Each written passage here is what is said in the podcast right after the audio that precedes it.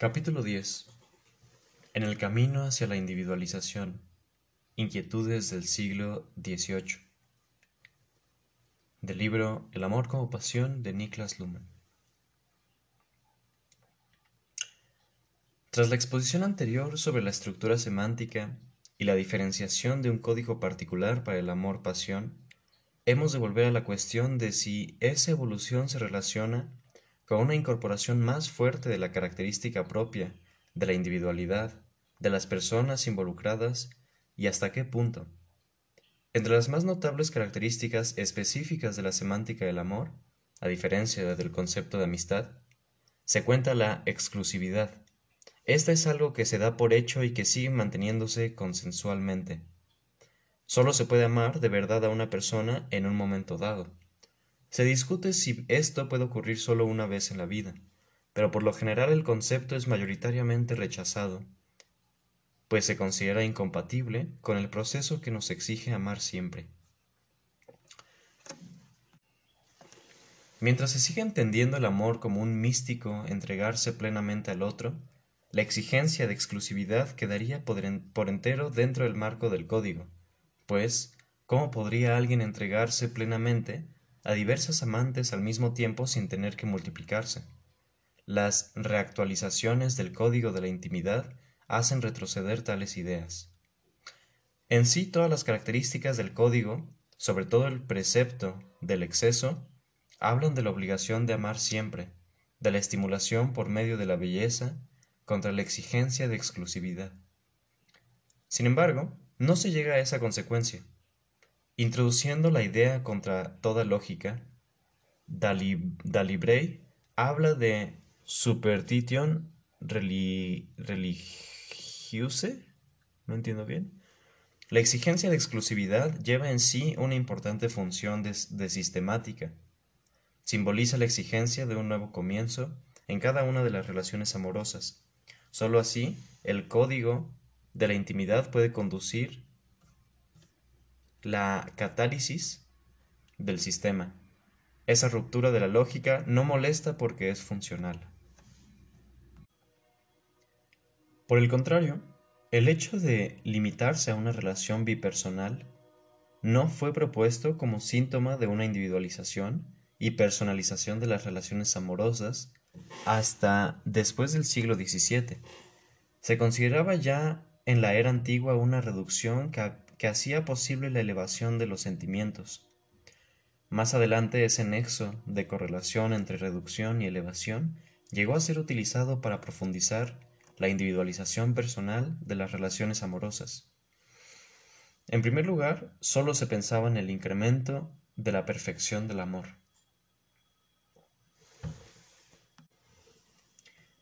Para el clasicismo francés, la demanda de individualidad pertenece al mundo ilusorio de los amantes. También en ese sentido el amor queda supeditado a la autodesilusión y al final resuelta probado que también se trataba solo de una ilusión. En la violación de los secretos del duque de Nemours, la princesa de Cleves descubre por fin que también ella se había limitado a amar a un hombre igual a cualquier otro, que fue tratada por él como es tratada cualquier otra mujer. Él se jactaba de su amor. Luego dice un verso en francés y sigue. Y prefiero opinar que ese fue su motivo fundamental para no unirse con ese hombre. El amor encuentra una razón decisoria en sí mismo, no en el matrimonio. Su, exigencia de una singularidad totalmente individualizada solo puede llegar con lo extraordinario y solo a través de lo negativo, en una renuncia a documentarse. Tampoco debe ser exagerado, en otros aspectos, el clasicismo francés y sus consecuencias directas sobre el contenido individualizador de las declaraciones personales. La idea del amor de las preciuses se construyó sobre el intento femenino de distanciarse y conseguir su propia instintividad sensorial y hacer que esa distancia expresada en forma de gestos y palabras fuera respetada por el hombre. De ese modo, el amor dejaba de referirse solamente al otro idealizado para referirse también a sí mismo y a su libertad. Esta relación reflexiva sigue siendo todavía comprendida de manera completamente impersonal, caracterizada por un problema que se presenta a todas las mujeres. Los caracteres que hacen atractiva a una mujer son presentados a través de conceptos generales. Lo que se ama en una mujer puede negarse que también se da en otras mujeres. Hace reflexionar Corin a un amante. Perdón, dice después de una oración en francés.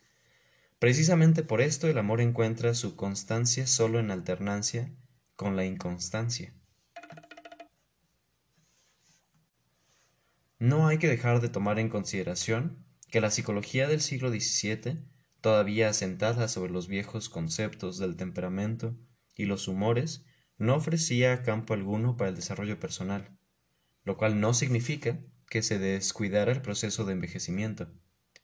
Inmediatamente después de la abstracción psicológica, burda y formalizada, surgía el oscuro campo de los instintos, los afectos, motivos e intereses relacionados entre sí. Consecuentemente dominaba el escepticismo y en la medida en que le eran sometidas las relaciones sociales, parecía sentir cierta reserva a intervenir en los asuntos demasiado personales. Esta reserva se extendía no sólo a la dicha en general, sino también a las relaciones íntimas, si bien en este terreno, con un exceso de fórmulas ideológicas. Por motivos semejantes, se estaba muy lejos de alcanzar una idea cabal de la influencia del amor sobre el desarrollo de la personalidad individual. Jaulney llega a negar explícitamente que el amor pueda transformar a la persona que lo experimenta. Sigue en francés y continúa. En estas citas se percibe con claridad el amor es voluble porque las personas no pueden cambiar. La constancia personal produce la inconstancia del amor, teniendo en cuenta del sistema. Esa ruptura de la lógica no molesta porque es funcional. Perdón. La constancia personal produce la inconstancia del amor, teniendo en cuenta la realidad de la diferencia de los sexos y los caracteres. Haciendo uso de metáforas amatorias, puede decirse también, la identidad se quema en el fuego del amor, y sólo se puede salvar mediante la inconstancia. En todo caso, en la estructura semántica del código. En la estructura temática del código, creo que dice. Esto cambió por vez primera a lo largo del siglo XVIII. Las personas empezaron a ser consideradas como mudables, capaces de evolucionar, perfeccionables y con ello el amor, ganó constancia hasta finalmente convertirse en una posible base matrimonial. La relación de dependencia se mantuvo, pero los signos cambiaron entre sí. La inconstancia y la plasticidad del carácter hizo posible la constancia en el amor. Los esfuerzos en favor de una reforma de las relaciones entre los dos sexos, que empezaron en Inglaterra a finales de la Restauración, hacia 1685 y que más tarde se extendieron a Alemania, fueron estimulados con la ayuda de una polémica célebre sobre las costumbres morales. El afrancesamiento fue tomado, fue tomado como contraste. La antigua tesis de dos filos, de alabanza a la virtud y sátira a su vez, fue proseguida con la descripción drástica de la decadencia y corrupción de las costumbres, propia de la época, y la descripción paralela de lo bueno, lo sencillo y lo útil en la forma de vida del hombre y la mujer. El efecto literario descansa en ese contraste, en el que cada vez se iba introduciendo mayor sofisticación. El problema del matrimonio pasa al centro de la literatura. Mutual love se considera como el único fundamento sólido de un matrimonio, y esto en un doble sentido, psicológico y moral al mismo tiempo. Se subrayó el amor conyugal, pero sin hacer referencia con ello al amor orientado al romance, ni tampoco a la pasión orientada hacia la pasión misma. La mujer de miembros delicados, suave, dulce, débil, siempre a punto del desmayo. Pamela, y sin una conciencia sexual propia, encuentra por vez primera su papel humano y su plenitud moral en el, matrimonio. El fundamento reside en el entendimiento, la atención, el estímulo recíproco de los intereses propios con los de los demás, es decir, la amistad. La expresión love se sigue empleando, pero solo de manera vacilante. No cuentan los gestos dramáticos, sino los detalles. En la conjunción de la vieja competencia entre amor y amistad, la opción amistad establece como fundamento de la intimidad y de las tareas peculiares reservadas a la familia en la sociedad. Este hecho posibilita que se encadenen en una síntesis de tipo completamente nuevo, por lo que atañe principalmente a la mujer, la formación y los trabajos domésticos, así como las relaciones con aquellas personas con las que se entra en contacto al respecto. Lo que en Inglaterra y después en Estados Unidos se presentó en forma de polémica siguió siendo antropología aplicada. La mujer es descubierta como ser humano y, como consecuencia de ello, el amor resulta desjerarquizado. Simultáneamente la adaptación pasó a ser una regla de sabiduría. Cada uno debía seguir su propia dicha, con ayuda de los demás, lo que podía entenderse como intimidad pasaba a relacionarse con el hogar y con ello ganaba claridad y perfiles comprensibles. Referir la intimidad a la sociedad en una comprensión socializada que se asentaba cada vez más en lo económico, parecía extravío, mientras que la elaboración del código del amor, pasión, se había beneficiado precisamente de que se tratara de un hogar bien definido desde el punto de vista no del bienestar, sino de una conducta social asumida libremente. En el terreno doméstico, parecería llena de sentido la elaboración de modelos de comportamiento, estimulados por la crítica moral y los malos ejemplos, pero el terreno social se mantuvo firme y consecuentemente resultaba superfluo el desarrollo de un código para la intimidad, que antes que nada debía encontrar sus propios límites. Inglaterra confió a Europa, por medio de Richardson, esos nuevos conceptos. En el continente europeo tuvieron un efecto bien diverso, y en Francia, por cierto, sin alcanzar una acentuación tan fuerte de los detalles hogareños. La explicación de la sexualidad como naturaleza y el poner en cuestión todas las instrucciones repugnaba al gusto inglés. El amor seriux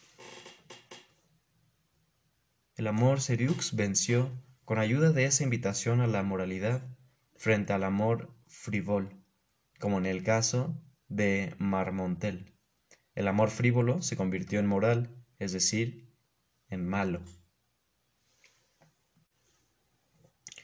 A la hora de enjuiciar ese movimiento reformista, hay que tener en cuenta que, hasta bien entrado el siglo XVIII, pese a todas las conmociones de la moral y de la teoría de la moral, se mantuvo intacta la tradición que describía mediante categorías morales todo aquello que hacía a un hombre atractivo en calidad de hombre. Consecuentemente, se partía del punto de vista de la unidad de las influencias recíprocas, personales y morales de los hombres entre sí. Olvidarse de ello, renunciar a ello, debió, debió de significar una innovación apenas pensable. La teoría moral era la que debía ofrecer aquello que resultaba fundamental para el hombre, sin tener en cuenta cuál fuera su destino futuro ni su situación en la sociedad. Había formulado la responsabilidad individual para consigo misma. ¿Cómo podía ser de otro modo si se trataba de lazos de amor y amistad entre los hombres? El nuevo modelo individualizado que nace en la transición del, conocimiento racional del otro hacia un conocimiento emocional basado, a su vez, en los sentimientos y la sensibilidad, no bastaba de momento para anular las premisas que exigían tomar en cuenta las cualidades morales de otro ser humano y el hecho de que se trataba de algo que solamente podía ser realizado por él, aunque cuando no de modo individual, aun cuando no de modo individual. En el código clásico del amor-pasión solo se tomaron previsiones para la individualización de una forma indirecta e invisible, se hizo así debido a que la sistematización de la estructura temática del código transcurre sobre la paradoja. Un código ideal es el que no permite prácticamente ninguna variante y hace posible la individualización solo en el exceso. Únicamente las figuras negativas pueden ser dibujadas plásticamente. Del mismo modo que solo existe una salud, pero múltiples enfermedades e, e innumerables destinos individuales quedan determinados por estas. Esa barrera de la idealización uniforme se rompe debido a que el código para las relaciones íntimas salta al campo de lo paradójico. Este hecho, por otra parte, facilita que se den soluciones contradictorias dentro de la unidad propia del código para los problemas que se plantean que, aunque diversos, pueden ser incluidos en esa unidad. Con ello se facilita asimismo la posibilidad de una elección individual del propio destino. La literatura está llena de contradicciones semejantes, que en general vienen a favorecer al individuo.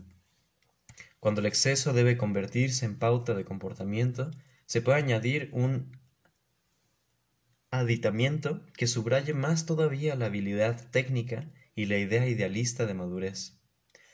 Con precaución se pueden preservar ciertos secretos, como consecuencia de puesta en práctica de la máxima elección unilateral de lo positivo. Con precaución se pueden preservar ciertos secretos o, confiarlo todo completamente, sin ninguna consideración, lo que igualmente corresponde al precepto de la total entrega en el amor. Se puede utilizar la propia Bonectet como punto de atracción, pero cabe señalar también que muchas veces se prescinde de ella por culpa del propio amor. El que opte por lo contrario soplará la flauta de la estima, el otro escandalizará con el clarín de la inclamation, sin que la peculiaridad y la incompatibilidad de las personas que se aman estuvieran ya previstas en la semántica amatoria se ha dado un paso previo importante, precisamente gracias a la ambivalencia del principio que diferencia y sistematiza al medio de comunicación. El fundamento del medio de comunicación no se cruza en el camino para evitar una fuerte personalización. Un segundo cambio resulta más difícil de comprender con claridad y se va imponiendo paulatinamente. Toma la forma en la que se codifica una esquematización binaria de vivencia y acción. En el clasicismo, esta cuestión es impugnada de manera estricta con el método, con el modelo de la lógica, es decir, de manera análoga a cómo se dio respuesta en el pensamiento y el conocimiento. Se trataba aquí de la diferencia entre amar y no amar, o bien el reconocimiento de la diferencia entre amor verdadero y amor falso. Siempre, claro está, con respecto a dos personas determinadas.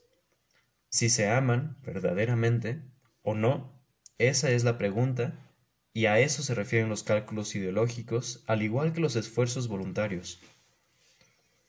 Este si sí, si no, conserva su importancia, pero parece como si el siglo XVIII hubiera menospreciado la trascendencia del esquema puesto que no se llegó a dar con la fórmula que define qué es el ser humano como persona y como individuo. El mecanismo decisivo de arranque parece asentado en el tránsito al código semántico, en el sentimiento que vuelve a encontrarse, se reforma y se reafirma a través de su confirmación social en el amor correspondido. La fuerza con que en la primera mitad del siglo XVIII se impuso la insistencia, absolutamente sin ninguna elaboración semántica previa y con una influencia poco destacada, se impuso la insistencia sobre el sentimiento sobre el sentimiento tiene principalmente un fondo religioso e histórico. La creciente diferenciación y las múltiples alternativas confesionales internas del sistema religioso eclesiástico destacaron una serie de contramovimientos que subrayan la religiosidad individual frente a la religión organizada eclesiásticamente, por ejemplo, el puritanismo, el janseísmo, el pietismo, etc. La renuncia a la intervención eclesiástica en las relaciones del individuo con Dios fue el punto de partida de, partida de las diferencias. Con ello, lo social pasó a ocupar en esos movimientos un lugar posterior al de las relaciones del individuo con Dios. Con mayor fuerza que nunca, el individuo, en la creencia de que todo dependía de su propia actitud, empezó a sentirse dependiente solo de la fe y de la gracia. Para subrayar sus diferencias con la Iglesia, el individuo se convirtió en un ser solitario, tanto en lo religioso como en lo social. Precisamente la profundidad de esa antítesis provocó una segunda diferencia, el sentimiento socializador frente al individuo aislado. Shaftesbury es el autor clásico que desarrolla este punto. La segunda diferencia convence, basándose en la primera, sin necesidad de un uso excesivo de la semántica. Con ese mismo entusiasmo el individuo se, volcó en los sentimientos, en la emotividad, en la amistad, y los problemas, en primer lugar, pasaron a basarse sencillamente en la soledad y en la autorreferencia. No puede sorprender, pues, que el seductor vea por experiencia propia lo bien que el lenguaje de devoción se adapta y sirve para el lenguaje del amor, y sepa aprovecharse de ello. Al intensificarse la comprensión del individuo y del sentimiento, se modificó, en primer lugar, el esquematismo del código, en el sentido de la dependencia entre el, placer y el amor. Si en el siglo XVII se había considerado el art de plague y la galantería como momento esencial para la iniciación y el mantenimiento de las relaciones amorosas, que quedaba abierto fatalmente tanto a lo sincero como a lo insincero, así después se desplazó el equilibrio hasta el fondo de una nueva comprensión del individuo y de los sentimientos. El ag de la de y la galantería actuaron con posterioridad como tendenciosamente insinceros. Quien ahora desee desenvolverse honradamente en el mundo, es decir, con las mujeres, debe imitar la insinceridad y exagerarla de tal modo que con ello llegue a ganar en individualismo. Solo se consigue el éxito cuando se tiene mala fama, mientras que el esclavo de su buena fama logra poca atención. Tampoco la mujer puede seguir confiando en su propia sinceridad. Se defiende con su virtud y no porque le preocupe la pérdida de ésta, sino porque teme llegar a ser desgraciada a causa de la inconstancia del hombre. Se encuentra expuesta no sólo la diferencia entre una seducción sincera y una insincera, sino que además se ve envuelta en una especie de autoseducción, puesto que defiende los intereses de su virtud, pero al mismo tiempo tiene que hacerle el juego al seductor. Ni de un modo ni de otro puede ponerse de acuerdo consigo misma. La alternativa de la pasión del seductor, sincera o fingida, no influye en modo alguno, puesto que la entrega plena al amor deja otra posibilidad, aparte de engañarse a sí mismo y al compañero. La paradoja del código acaba por convertirse en forma de existencia y se traslada al campo de la psicología. Para la explicación de la semántica, esto viene a significar que su presentación en calidad de reglas máximas para el amor tiene que ser reemplazada por la novela. Esta convergencia de comportamiento sincero e insincero se produce al fin y al cabo por la temporalización de la complejidad social, de la constitución de una conciencia temporal reflexiva en el propio proceso amoroso. Dado que el código los instruye así, los amantes se enfrentan a la necesidad de diferenciar entre un futuro que ya es presente y presentes futuros. Los amantes acaban comprometiéndose continuidad en el momento y para el momento amoroso. Pero saben que se engañan. Nos enfrentamos aquí a un problema que no puede ser soslayado regulándolo de modo expectante, normativo o cognitivo, y tampoco exigiendo el cumplimiento de las promesas, lo que convertiría al amor en obligación menos todavía confiando en la capacidad de aprender y adaptarse a situaciones futuras. También colabora la ética de una frónesis que se propaga en el tiempo. La entrega al amor solo es posible en el presente, como solo es posible vivir en el presente, y únicamente así se puede realizar la gradación en la diferencia de sinceridad insinceridad. En el concepto de pasión, esa relación de dependencia con el presente sigue siendo relevante. Pese a ello, los dos criterios discurren juntos, de Montaigne a Rousseau. Hoy la duda radica en la posibilidad de un comportamiento sincero y el desenmascaramiento consiguiente de lo absurdo del intento.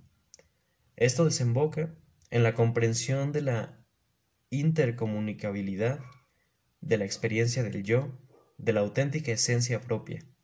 Por otra parte, se sigue buscando siempre un atajo con ayuda de la diferencia semántica entre la naturalidad y la artificialidad, de la naturaleza y la civilización.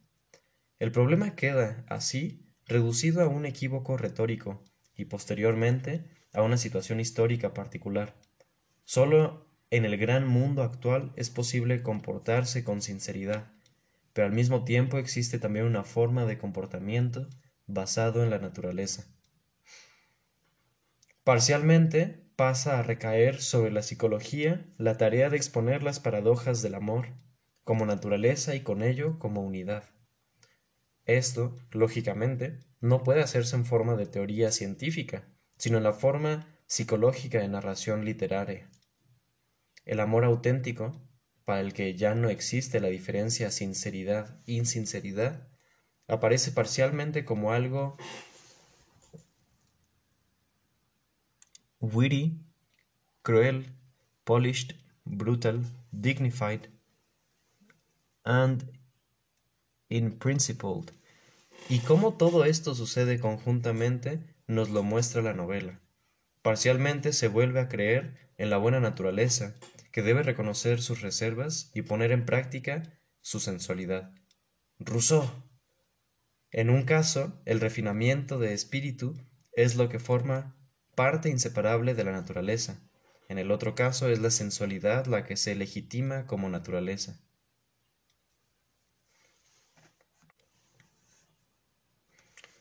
De manera algo más patética, puede formularse la relación entre estas dos versiones a través de la comparación con la lucha a muerte de la antigua retórica europea, para la cual la naturalidad era al mismo tiempo naturaleza y repertorio. En esa circunstancia sólo podía suscitarse el problema del engaño y de la artificialidad desprovista de toda elegancia. El problema de la sinceridad y su falta de comunicabilidad, propio de la nueva época, solo surgió cuando la relación del amor con la comunicación pasó a ser considerada no como una construcción técnica, sino como un tipo de falsificación de la existencia. Y en esas circunstancias, también las declaraciones amorosas dejaban de ser posibles. Una vez llegados a este punto, las pruebas para diferenciar el amor verdadero del amor falso pierden también su sentido. La diferencia no se deja traducir en operaciones, tampoco puede ser demasiado sofisticada, puesto que el refinamiento estriba precisamente en la unidad de la sinceridad con la insinceridad. Toda reflexión acabaría por reducir la diferencia al común denominador de la insinceridad, puesto que no se puede saber y menos todavía afirmar que se es sincero. No hay más remedio que aceptar todo esto y con ello la incomunicabilidad del amor en sí.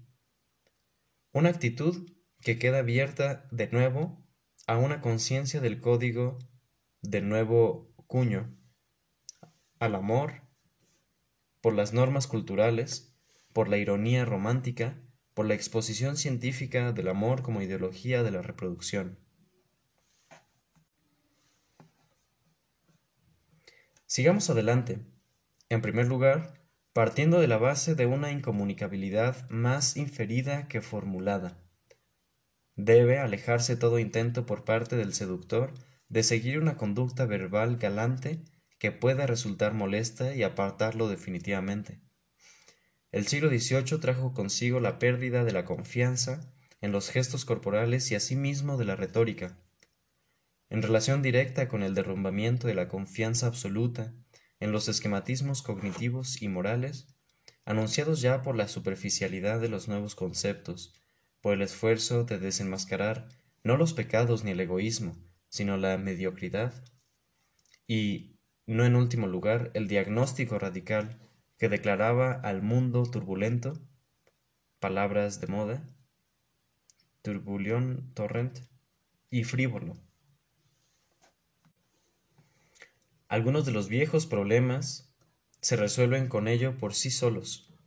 En primer lugar, no se puede seguir considerando al amor y a la amistad como una verdad fácilmente reconocible, puesto que aquel que busca el conocimiento es cómplice en la creación del objeto. El sentimiento deja de ser sólo pasión activada, lo cual ya es algo nuevo, pero además tiene que pasar a ser considerado capaz de juzgarse a sí mismo y con ello capaz de juzgar respecto del amor cuando se trata de resolver los profundos problemas de la insinceridad existencial. No hace falta recurrir a ninguna instancia externa ni remitirse a una capacidad específica propia de la clase social de, los, de las bonnets gens.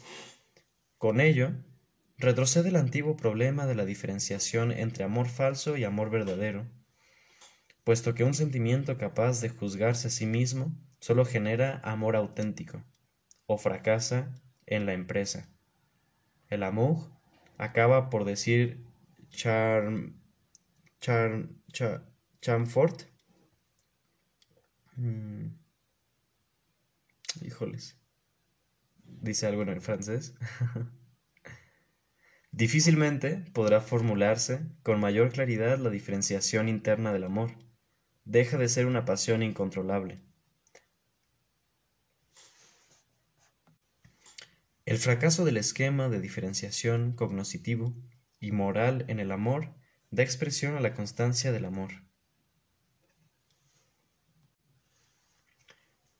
Hacia 1760 nos dijo también adiós con un póster con un póster gesto de energía el seductor como figura moral, una figura que trascendió las dimensiones de una técnica consciente de su objetivo, actuó metódicamente de acuerdo con la propia lógica del mal, destruyendo por el simple placer de destruir, después de que su mero éxito con las mujeres se convirtiera en algo completamente natural y por consiguiente sin importancia.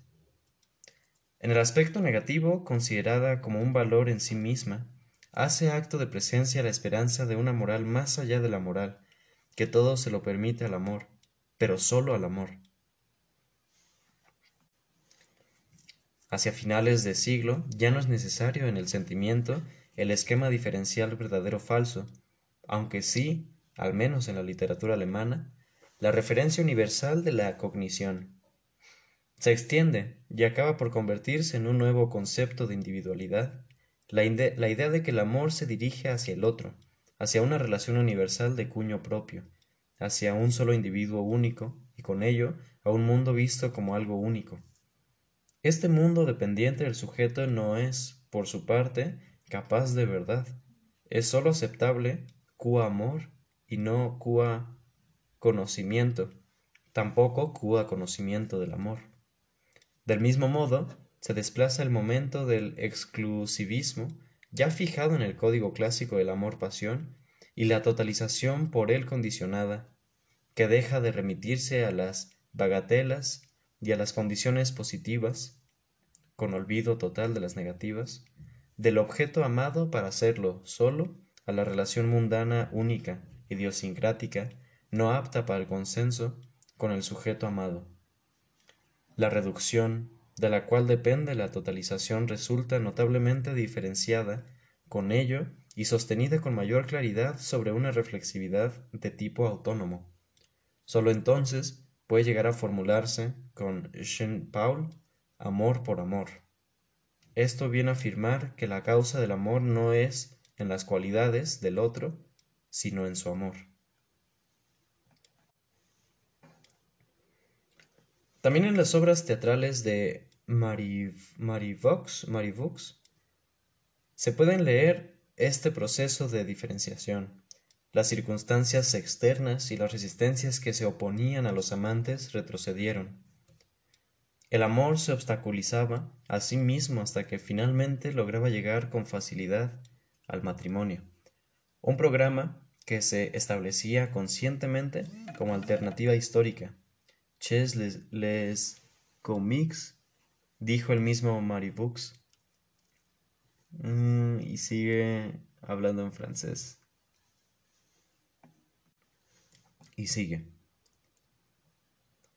Con la semántica de esa alternativa, ahora más agudizada entre el, entre el placer y el amor, se amplía ciertamente el terreno de juego de la información y la comunicación, pero sin que por ello se quiebre el estilo tipificador de la exposición del código.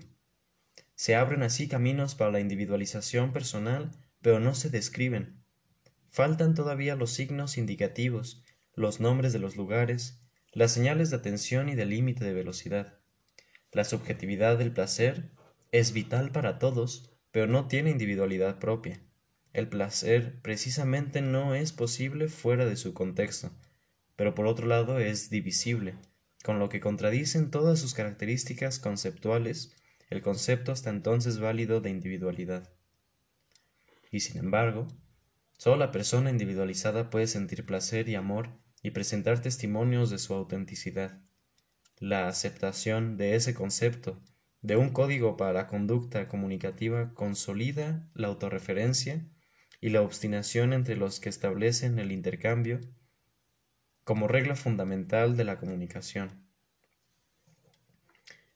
Si se acepta esta regla, la consecuencia final no está lejos, pues es la comunicación misma y su abierta elaboración de las informaciones específicas del código lo que personaliza al sujeto que se individualiza en un determinado destino personalizado.